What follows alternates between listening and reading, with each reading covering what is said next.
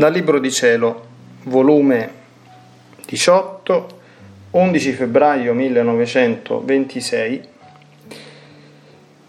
La volontà umana è il tarlo che rode tutti i beni e la chiave che apre tutti i mali.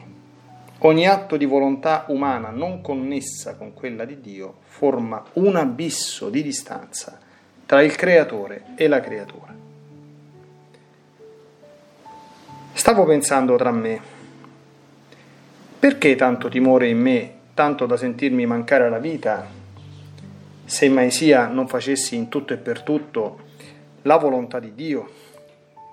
Il solo pensiero mi distrugge.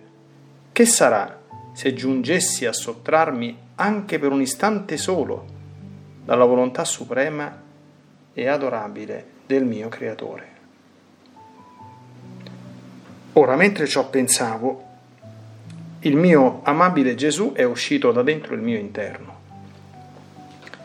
E prendendo le mie mani fra le sue, le ha baciate con un amore indicibile. Poi se le ha strette al suo petto, forte, forte, e tutto tenerezza mi ha detto, figlia mia, com'è bella la mia volontà operante nelle tue mani. I tuoi moti sono ferite per me, ma ferite divine, perché escono dal fondo della mia volontà dominante, operante e trionfante in te. Sicché mi sento ferito come da un altro me stesso.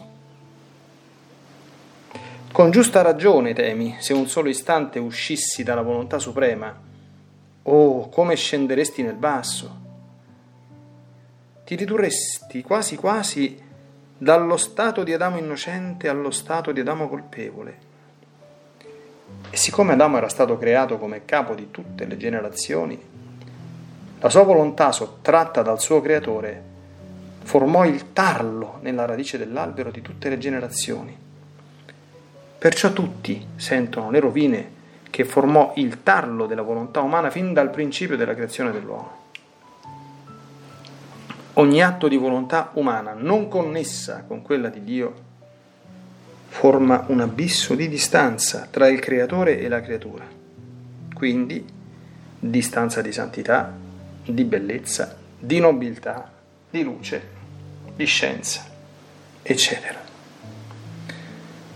Onde Adamo non fece altro col sottrarsi dalla divina volontà che mettersi a distanza col suo creatore questa distanza lo debilitò, lo impoverì, lo squilibrò tutto e portò lo squilibrio a tutte le generazioni, perché quando il male è nella radice, tutto l'albero è costretto a sentire gli effetti maligni, gli umori cattivi che ci sono nella radice.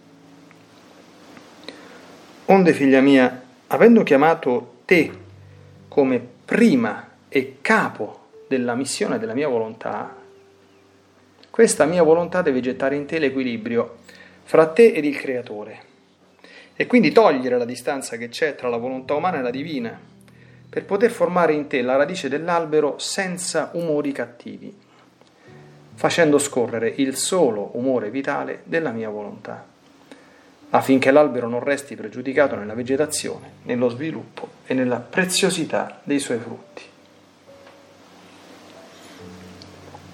Ora, se tu volessi fare un atto di tua volontà, non connessa con la mia, verresti a formare il tarlo alla missione che ti ho affidato.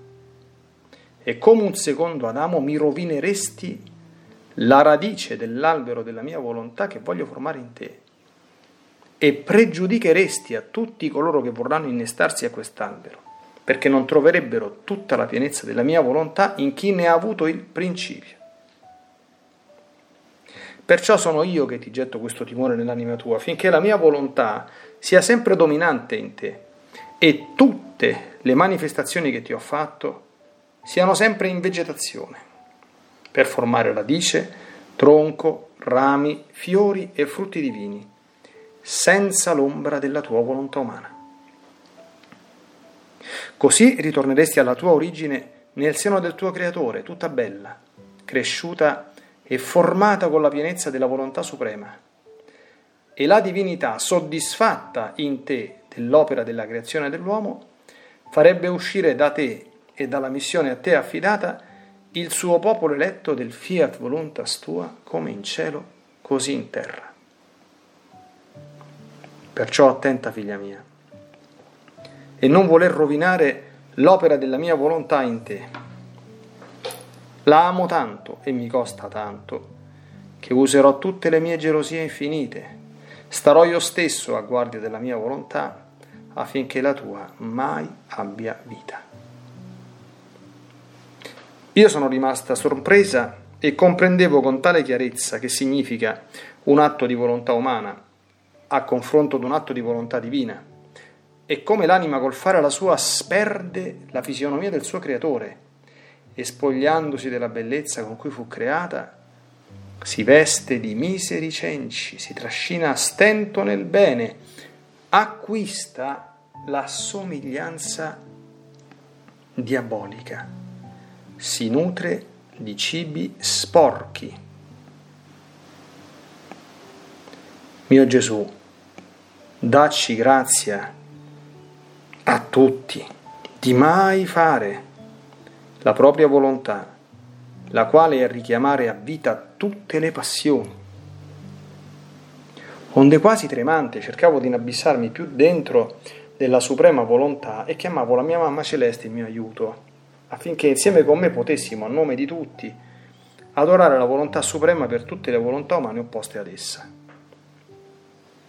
Ora, mentre ciò facevo, il cielo si è aperto.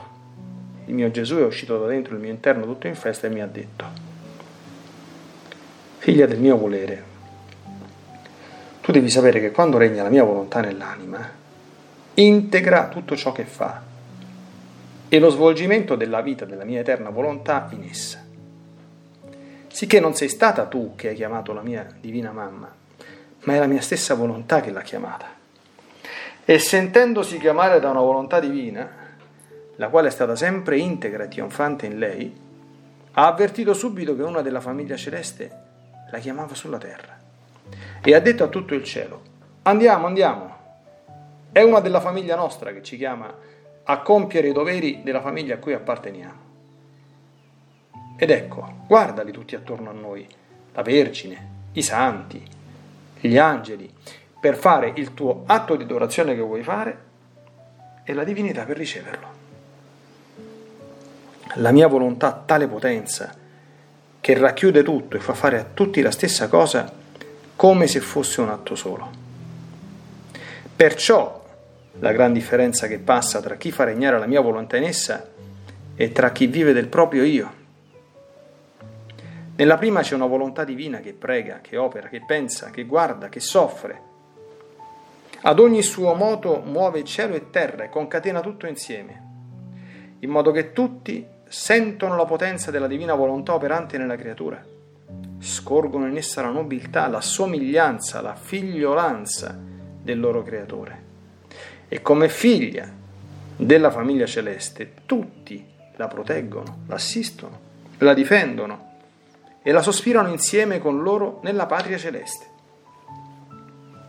Tutto al contrario, chi vive della propria volontà.